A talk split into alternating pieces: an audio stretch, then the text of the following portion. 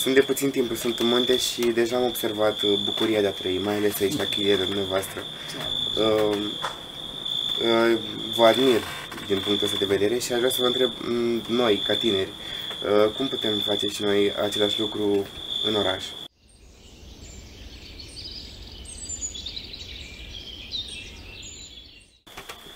Slavă Tatălui și Fiului Sfântului Duh și acum și pururea și în vecile cele. Amin. Pentru că cine Sfinților Părinților noștri, Doamne Iisuse Hristos, Fiul Dumnezeu, miluiește pe noi.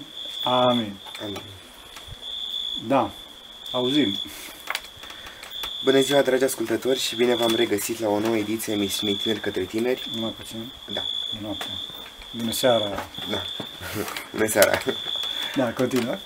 Eu sunt George Sabu Pascal, iar astăzi, în această ediție, ne aflăm în Muntele Athos, la Schitulacu, cu Părintele Teologos. Să rămână, Părinte. Doamne ajută! Doamne ajută! Aș vrea să încep cu o întrebare simplă. Da. Cum ați ajuns în Athos? Cum am ajuns în Athos? Nu a dus Maica Domnului, să știi. E, și, în general, monahii nu vorbesc despre lucrurile astea, dar totdeauna e vorba de un, uh, un har special al lui Dumnezeu care se dă doar anumitor oameni. Orice om trebuie să se căsătorească, să știți, sau cu o persoană de sex opus sau cu Dumnezeu. În cazul unei persoane de sex opus se căsătorește, da, se numește taină căsătorie, și în cazul în care omul se căsătorește cu Dumnezeu, asta este darul monahismului.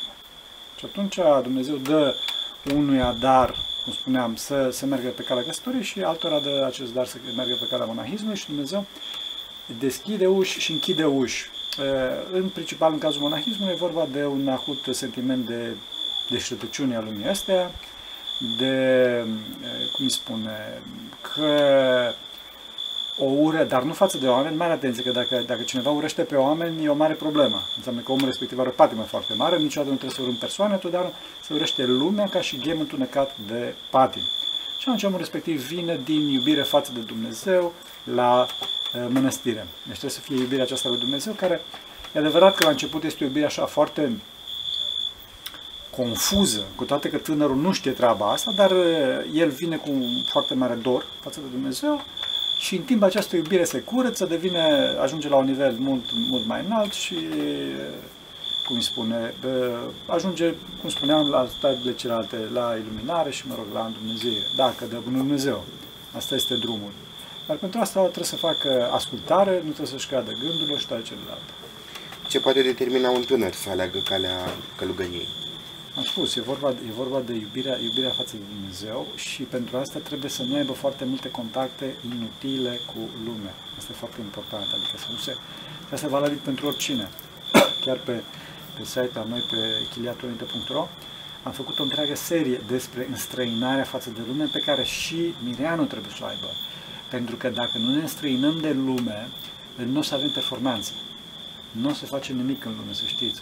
Adică în continuu, în continuu, în continuu o să ne pierdem vremea în lume, în uh, TikTok, Facebook, uh, rețele sociale și așa mai departe, în, în întâlniri nefolositoare cu diferiți oameni și nu o să ne facem nimic. Omul trebuie să se înstrăineze de lume fără să a urî pe oameni. Este foarte important. Această înstrăinare, bineînțeles, merge la maxim, la absolut, să zic așa, în cazul monahului, care se înstrăinează la un cu totul și cu totul alt nivel, dar asta, cum spuneam, nu înseamnă că nu trebuie să facă și e, mirenii, până la un punct.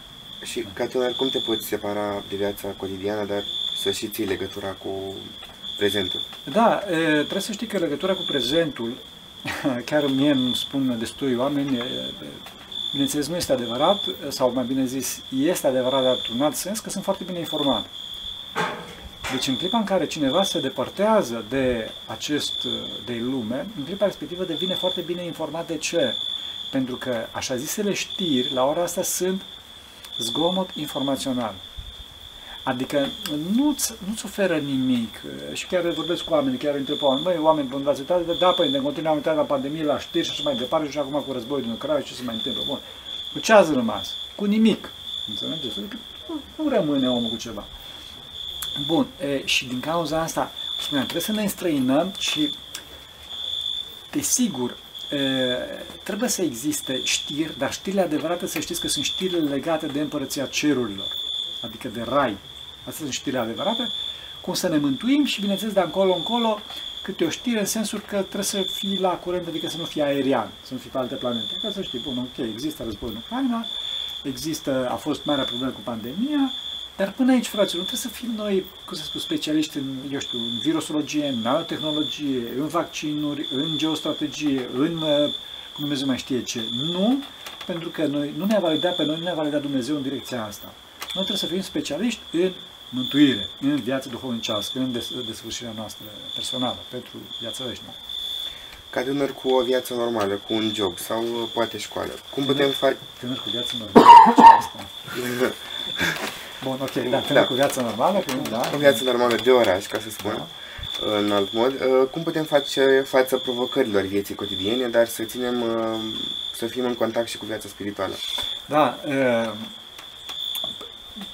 Bun, da, sigur, deci cam tot aia este vorba de, de, de separare, dar aici e nevoie de program. Trebuie să aveți program și trebuie să tăiați, să tăiați, să tăiați, să tăiați. Fraților, nu toate, nu tot ce zboară se mănâncă, înțelegeți? Avioanele nu se mănâncă. Și când spun asta, glumesc, dar nu prea tare, adică nu toate... cum să spun, lucrurile astea care, wow, asta este, cum să spun, este bomba zile, este ocazia de la Dan până astăzi, nu s-au mai întâlnit ocazia mai mare. Nu așa, înțelegi? Trebuie tăiate toate lucrurile astea. Cum se spune în, în, în, în dezvoltarea de software, de programe, spune că un program de săvârșit este nu cel la care nu mai poți să adaugi uh, o facilitate, ci cel de la care nu mai poți să scoți. Adică cât de simplu, o viață cât de simplu, o viață cât de... Înțelegeți? Și la fel de asta spun Sfinții Părinți, dar dau exemple din, din software, nu pentru că validez pe ăștia, că ăștia nici măcar nu sunt creștini, mulți dintre ei, ci ca să spun că este o lege a firii care până și la oamenii ăștia a ajuns, înțelegi? Foarte, foarte important să ne simplificăm viața, cum spun Sfinții Părinți, și din cauza asta noi, monahii, ieșim la pustie, foarte importantă pustia, nu pentru că, cum să spun eu, ne plac vulpile pe care, sigur, sunt foarte frumoase, de și arici, nu știu, în fiecare seară vine câte un arici aici, să știți, așa, de după mâncare, e, pentru că viața simplă îți luminează mintea, ți-o curăță, ți-o scoate afară din bucățirea pe care, pe care ți-o provoacă cotidianul și atunci poți să te vezi cine ești, de unde vin, contra te, te îndrepți și poți să vezi pe Dumnezeu. Poți să-l vezi pe Dumnezeu, cum? Împrăștierea. Împrăștierea, împrăștierea minții, marele parazit, pe care vorbesc toți Sfinții Părinți. Deci, fraților, citiți Sfântul Isac Siru, unul dintre mari sfinți, mari sfinți din ortodoxie, despre asta vorbește. Despre Sfântul Paisa Găritu. Mai temele lui principale, astea sunt, înțelegeți? Deci, tăiați grijile, tăiați grijile. Fraților, avem nevoie de, de, o, de o farfurie de mâncare, avem nevoie de o zdreanță cu care să ne îmbrăcăm, și avem nevoie de un pat în care să dormim. Asta este. Dacă nu acolo, fraților, nu salvăm noi lumea. Sau salvăm lumea dacă ne simplificăm viața și ne rugăm. Și atunci trebuie lumea să salvează. Credeți că provocările noi generații sunt uh, aceleași ca uh, ace provocările generații mai, generațiilor mai vechi? Sau, sau uh, au crescut gradul de dificultate? Tu acum am induci un anume răspuns. Dar e vorba de aceeași mărie cu alte provocări. Um, Fraților, spun ceva evident din punct de vedere teologic. Dumnezeu nu e prost. Adică, de vreme ce a îngăduit Dumnezeu să, să ne naștem în timpurile astea, înseamnă că ne-a și echipat pentru aceste timpuri. Adevărat că, într-adevăr, dacă este să comparăm, cum să spun așa, teoretic, deci pe hârtie, într-adevăr, cum îi spune... Deci, timpurile de astăzi sunt ferească Bunul Dumnezeu, ferească Bunul Dumnezeu.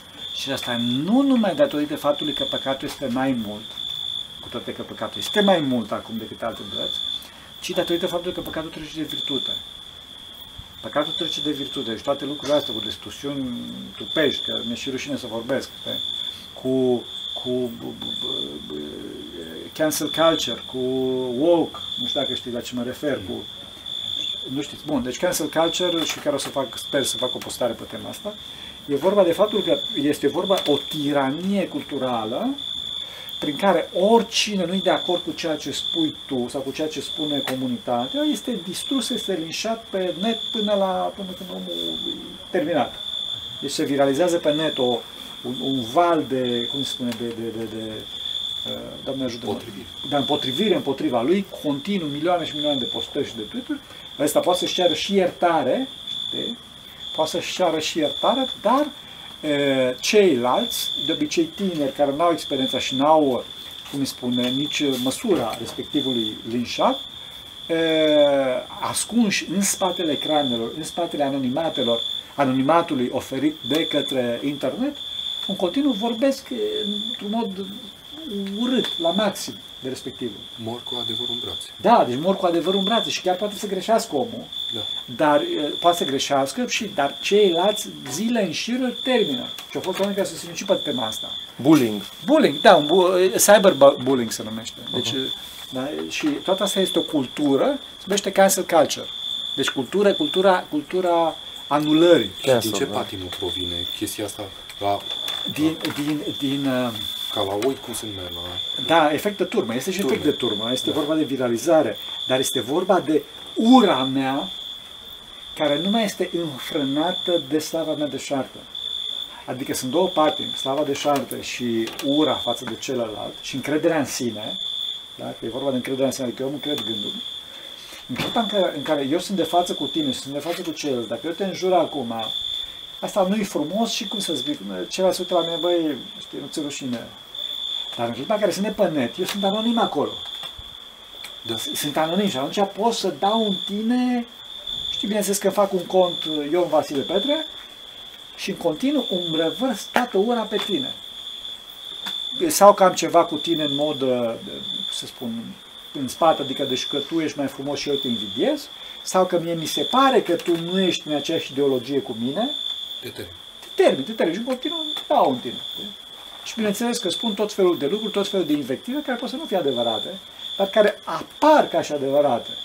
Adică, sofisme. Da, tu, tu ești rasist. Bun, și hai să dovedești tu că nu ești elefant după aia. N-ai cum. Bun, și, bun, tu poți să zici, să începi să faci o, dar stai că nu sunt așa, că uite că am lucrările astea și am scris acolo mai departe. Bun, până tu scrii textul ăsta, un milion de alții, sau cinci sute de mii de alții au postat și te-au necat. Da, și te-au necat. Deci, de fapt, și asta se întâmplă în cazul de față ortodoxiei creștinismului, pentru că noi suntem discriminați. Evident. Nu evident. Sunt, nu, deci noi suntem discriminați. Evident. Asta am simțit eu. Deci. Evident. Deci este vorba de o luptă acerbă, cruntă, da. Împotriva ortodoxiei, datorită unui strat, o ură, datorită unei energii demonice foarte mare, a unui strat de dezinformare foarte mare, datorită, mă rog, ereziilor și anumitor lucruri care s-au întâmplat în istorie, nu cu ortodoxia atât, ci cu e, catolicismul, recte cruciații, recte toate lucrurile cu papa, cu averi și așa mai departe, care se aplică tuturor creștinilor, da, deci inclusiv etichete și deci inclusiv ortodoxilor și când spuneam, hai să dovedești că nu ești elefant. Da. Bineînțeles că atunci toți care, care se uită la istoria bisericii și văd istoria bisericii devin ortodoxi. În cazul ăsta, în Statele Unite, ortodoxia se numește într-adevăr ca și high class religion, adică religia oamenilor învățați, religia oamenilor culți, pentru că ăștia, citind și văzând istoria bisericii, zic, păi da, deci creștinismul este ortodoxia. Recunosc că ortodoxia nu este roz, că nici eu n-am ochelar roz, da, să fim serios, și chiar măresc ăștia. Deci nu am eu ideea că ortodoxia, ca, din punct de vedere uman, e pe roz de la ora asta, dar ortodoxia, din punct de vedere duhovnicesc, este o credință adevărată, clar este credința adevărată. Și asta o mărturisesc și eu că sunt ortodox, dar o mărturisesc și din cauza experienței mele, în care am văzut că această credință are rezultatele scontate. Are... Tocmai ce vorbeam, mă iertați, tocmai ce vorbeam înainte, că îmi spuneau prietenii mei, nu, domne, că nu există, voi ortodoxi și noi spune că noi suntem cei mai tari, că ăsta e egoist, că nu știu ce, nu înțelegeau de ce. Și n-am, n-am știut să le explic de ce din ortodoxia cauza... e singura, adevărul absolut. Din cauza, din cauza rezultat, adică bun, așa a spus Domnul Iisus Hristos, punct, ok, din cauza rezultatelor.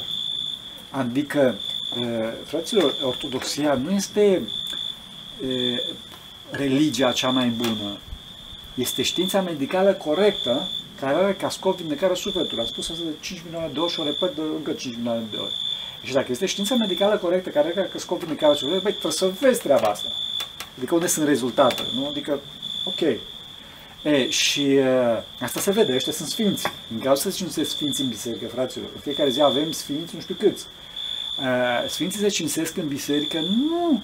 Pentru că sfinții au nevoie de cinstirea noastră, fraților, sfinții sunt bine mersi, sunt Dumnezeu după har, după cum se știe, Sfinții se cinstesc pentru noi, ca să nu uităm și să ne aducem în continuu aminte că această știință medicală este de succes. Că uite, Sfântul Cutare, Sfântul Evdochim, pe care se sărbătorim mâine, Sfântul Județul Evdochim are moaștele înstricate și a avut o viață virtuoasă, deci acest tratament dă rezultate.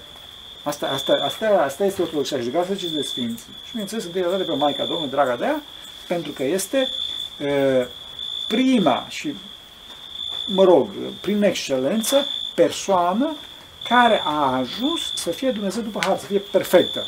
Bineînțeles, Domnul Iisus Hristos este altceva, da, este Dumnezeu adevărat și om adevărat, dar Maica Domnului, păi da, și deci și numai un om să fie fost, să fie ajuns, și păi da, ok, această cură, această terapie de vindecare a personalității umane este valabilă, funcționează și Andramaua. E, dar avem milioane și milioane de sfinți, până astăzi, cu nucleul, e, e, cum îi spune, e, sfinți români din închisoare. Da, sfinții. Da, bun, și încă o dată mă repet de un milion de ori și m-a repetat jumătate, nu-i cinstiți, fraților. Deci una din marile probleme ale neamului românesc că nu se cinstesc acești sfinți români din închisori. Marea mea durere, să știți.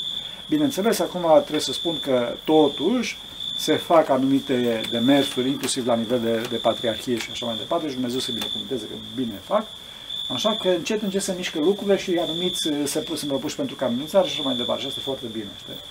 Dar trebuie în popor ca oamenii să citească pe, pe, pe ăștia, adică ne renegăm tezaurul, de fapt. Ne renegăm rezultatele acestei terapeutici de vindecare sufletului uman și de ajungere la uh, fericirea veșnică. Ceea ce spuneați mai devreme, dacă mă iertați, m-am gândit la următorul fenomen. În spatele urii care stau la acest efect de turmă, cred că stă Dumnezeul lor, care este libertatea. Libertatea e pusă ca Dumnezeul lor. Și atunci, noi acum, adică, mă gândeam că, adică tu îngrădești mie libertatea, adică noi suntem toți ăștia și noi credem asta și tu... E o întreagă poveste aici, să, da, da, e libertatea. Dumnezeu, libertatea e Dumnezeul lor. Eh, crezământul în gândul propriu e pseudo-Dumnezeul lor și Dumnezeul lor este diavolul, care este cineva inteligent. Libertatea nu este inteligentă, diavolul este inteligent, diavolul este un tip de minte. Mm. Înțelegi? Și deci e cineva care planifică lucrurile. De foarte multe ori spun că sunt ăia mari, că nu știu ce. Măi, fraților, spate este cineva foarte inteligent și foarte experimentat, care e diavolul. Deci da, hai să lăsăm pe fratele că el da, are să pună întrebări și... Da. Ați, mă întorc un pic în discuție, da. Ați vorbit despre cyberbullying. Da. Cum putem face față ca victimă da. acestui fenomen? Of, Doamne, așa este. E, trebuie să ne pregătim. Trebuie să ne pregătim.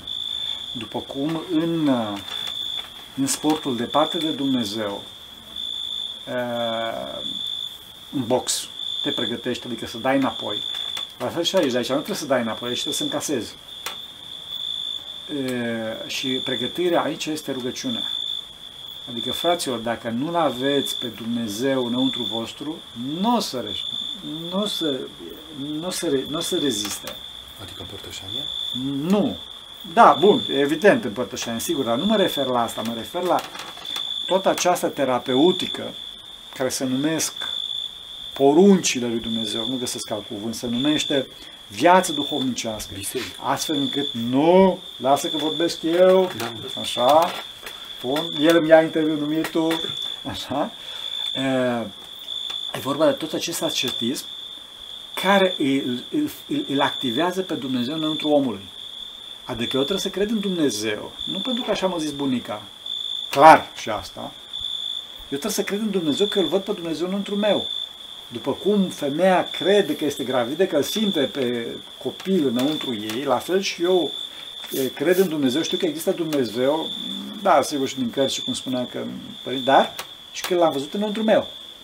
Dacă nu-L văd pe Dumnezeu înăuntru meu și nu am e, conștiința veșniciei mele, atunci, într-adevăr, viața mea se termină la un atac de cyberbullying, care este, este un val de ură, ură fenomenal și care ăsta, cum să spun, e, dacă tu nu ai o, o energie... Dar nu-mi place cuvântul ăsta, că iubirea se duce în vestic, se duce înspre departe de iubire. O energie iubitoare, o energie necreată a lui Dumnezeu. Deci dacă n-am această energie necreată a lui Dumnezeu, adică iubirea să mă susțină, valul ăla de energie demonică care vine prin cyberbullying, prin acest canal, mă termină, mă distruge. Și cum spuneam, poate să omul poate să facă cu nervii, poate să aibă, cum spune, nervous breakdown, nu știu cum îi spune în românește, vreau să... Cădere nervoasă. Cădere nervoasă, mulțumesc mult, așa, că poate să ajungă până la sinucidere. Cunosc cazuri de sinucidere. Chiar de, de uneori, uneori face Dumnezeu să-i ferească Dumnezeu. Deci este, a fost în Grecia, de exemplu, un caz, chiar o persoană foarte suspusă din guvernul elen, care i-a, i-a făcut un, un astfel de bullying, cancel culture, mă rog, niște probleme politice, dar în orice caz, că ăsta avea o amantă. Sigur, nu-i bine, adică, ferească, e un păcat mare, dar atâta l-au, l-au, l-au terminat pe omul ăsta că s-a aruncat de la etaj. Efectiv s-a aruncat de la etaj, dar datorită faptului că omul era gras, a căzut pe burta lui și a scăpat.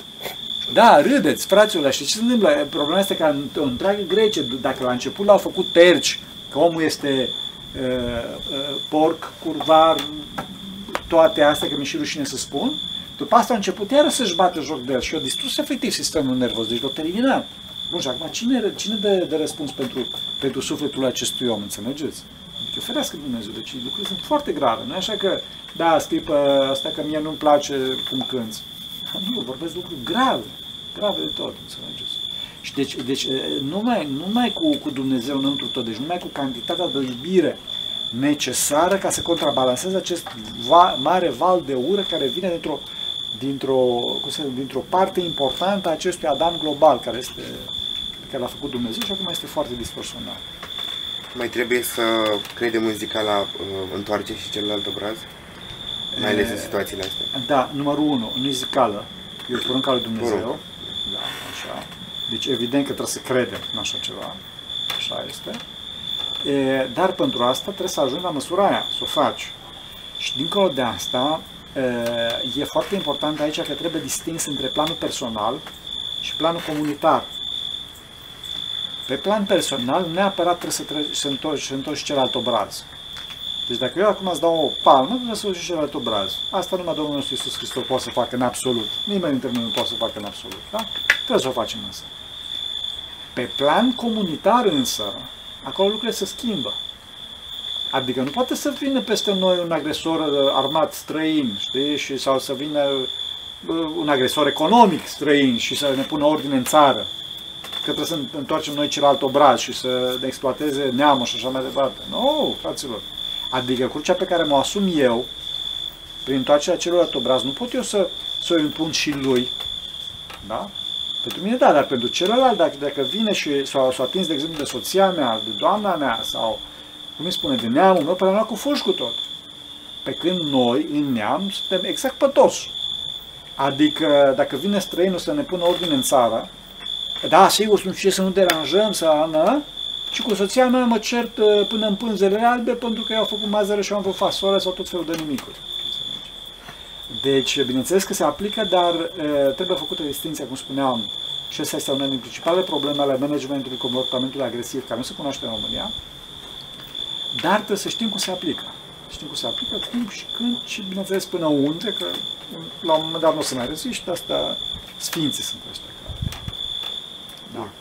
Sunt de puțin timp, sunt în munte și deja am observat bucuria de a trăi, mai ales aici la chilia de dumneavoastră. Uh, uh, vă admir din punctul ăsta de vedere și aș vrea să vă întreb noi, ca tineri, uh, cum putem face și noi același lucru în oraș, cu greutățile vieții. Care... Da, evident. Bun, toți de știți că din cauza asta sunt mănăstiri, din cauza asta sunt Sfântul Munte. Pentru că în lume se poate face, dar mult mai greu. Mult mai greu. Mult mai greu. Pentru că mintea nu se poate liniști în lume din cauza multor griji. Am amintit în seara asta puțin despre griji. E, program zilnic, constanță în program, rugăciune zilnică, program duhovnicesc zilnic, tăiați din toate lucrurile astea și, fraților, ieșiți în natură. Mergeți, luați-vă și vă duceți, veniți în Sfântul Munte. Bine, la noi, noi avem așa o programă isihaz pentru poruncesc, greu să veniți la noi, dar unde puteți voi în Sfântul Munte, veniți, efectiv, sau în România, mergeți la mănăstiri unde vă odihniți. Trebuie să faceți treaba asta, înțelegi? Nu stați în betoane, în cubicule, în, în, în, în, în arhitecturi fără, fără deschidere către cer, fără ferestre, fără ferestre în sus. Și mă refer întâi de la bunăvere duhovnicească aici. Deci tăiați, fraților, ieșiți afară și mai ales să, să vă formați comunități în jurul bisericii, adică comunități terapeutice, de la asta se referă. Vesticii știți foarte bine că au așa ceva, rehab-uri se numesc, pensiuni, tot felul, psihologice, terapie de grup și așa mai departe. Fricții la picior de lemn.